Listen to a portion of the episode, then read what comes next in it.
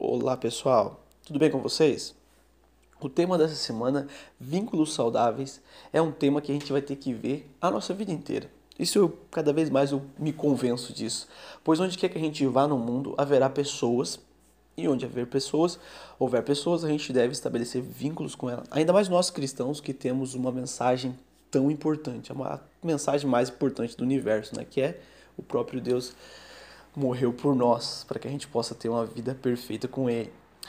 Então, o texto de hoje fala justamente disso. Colossenses capítulo 3, do versículo 12 ao 15, quer nos mostrar a ferramenta que Deus nos dá para que a gente possa ter vínculos saudáveis.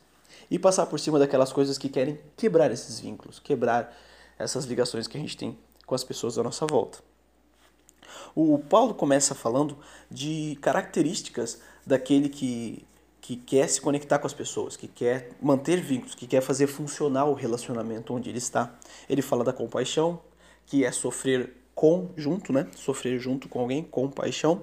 Fala da bondade, aí eu sempre lembro de Oma, sempre lembro das vó, porque, cara, se tem uma coisa que Oma e vó faz, né? É se doar, é fazer uma coisa boa porque sim, porque ela quer ver a gente bem, né? Faz um strudel lá quentinho, gostoso e come aí porque eu quero ver tu se deliciar com esse strudel. Outra coisa também é a humildade, que é basicamente enxergar as suas limitações e reconhecê-las. Isso faz com que a gente olhe para as outras pessoas de maneira compreensiva também. Mansidão, que basicamente é não se perder nos sentimentos, ou a gente sempre associa com raiva, mas pode ser outros sentimentos também, como o medo e por aí vai. E paciência, que é esperar o tempo correto que as coisas precisam para acontecer. Falando de pessoas, isso é essencial. A gente pode ver isso até quando tem dois irmãos ali de uma mesma família, certinho, só que um aprende uma coisa bem mais rápido e o outro leva um pouco mais de tempo. E uma coisa não significa que um é mais estragadinho do que o outro. Não necessariamente. Às vezes é só o tempo que cada um tem mesmo que é diferente para se desenvolver naquela coisa, né? Esse olhar ele faz muito bem, é muito essencial. Ele fala também do perdão, da gente abandonar as queixas que nós temos uns com os outros, porque quantas vezes a gente se apega a pequenas coisas? Essa que é a verdade. A gente acumula pequenas coisas de irritação, de desgosto e não não releva, não releva. E aquelas coisas às vezes pequenas que seria tão fácil perdoar e a gente ficou se apegando nela, pensando, lembrando, acaba se tornando depois, no final das contas, um conglomerado de coisas muito mais complicadas de, de, perdoar. A gente fica até com uma imagem distorcida da, da pessoa. Então que a gente possa perdoar como Cristo nos perdoou. Ó, sem a gente merecer, Ele perdoou. É assim que a gente deve fazer também com as pessoas à nossa volta. Principalmente nessas queixas, nessas coisas pequenas que a gente tem nos nossos vínculos, nos nossos relacionamentos. E aí vem o, o que eu considero o versículo principal aqui desse trecho, que é o versículo 14 Acima de tudo, porém, revistam-se do amor, que é o elo perfeito.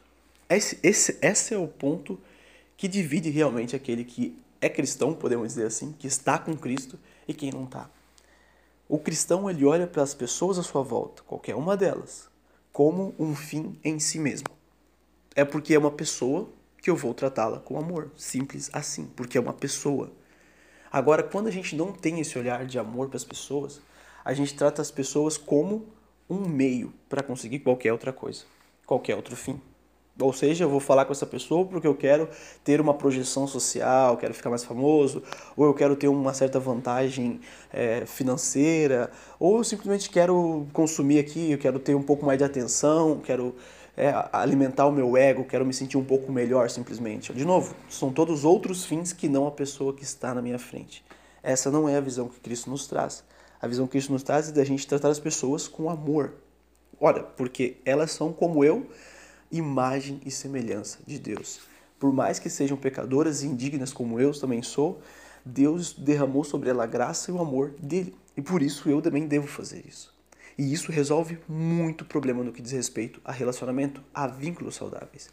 É isso que resolve o problema das guerras que acontecem em todas as esferas dos nossos relacionamentos os atritos, as crises, esses dilemas todos tão complicados são resolvidos quando eu tenho a manifestação do amor de Deus. Por isso que é o elo perfeito. E por isso que nós devemos ser pacificadores. Eu desafio você a olhar para os teus vínculos cotidianos, seja na sua escola, seja no seu trabalho, na sua família, e o que está faltando lá você manifestar, praticar desse amor na vida daquelas pessoas. É a bondade? Um gesto? Talvez levar um café de graça, só porque sim, como uma avó, né? Ou talvez seja ter um pouco mais de paciência com o tempo que a pessoa leva, com o tempo próprio da pessoa.